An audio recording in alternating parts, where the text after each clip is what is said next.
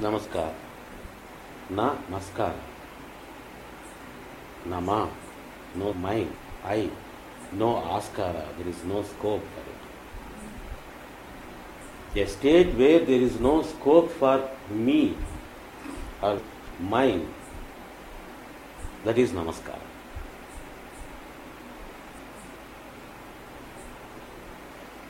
And where we pray that our ego, that sense of mine, me, I, it has to be crushed under the feet of the Sadguru.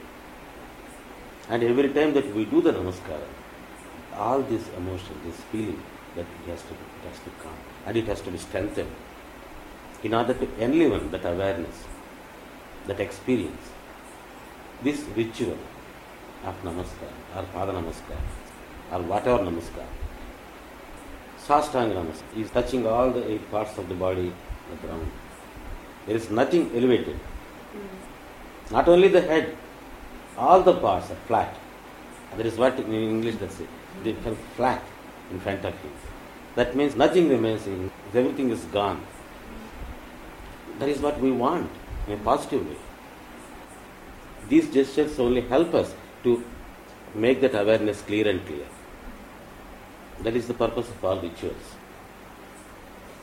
Actually, the real namaskar is that awareness. Baba's feet is always on our head.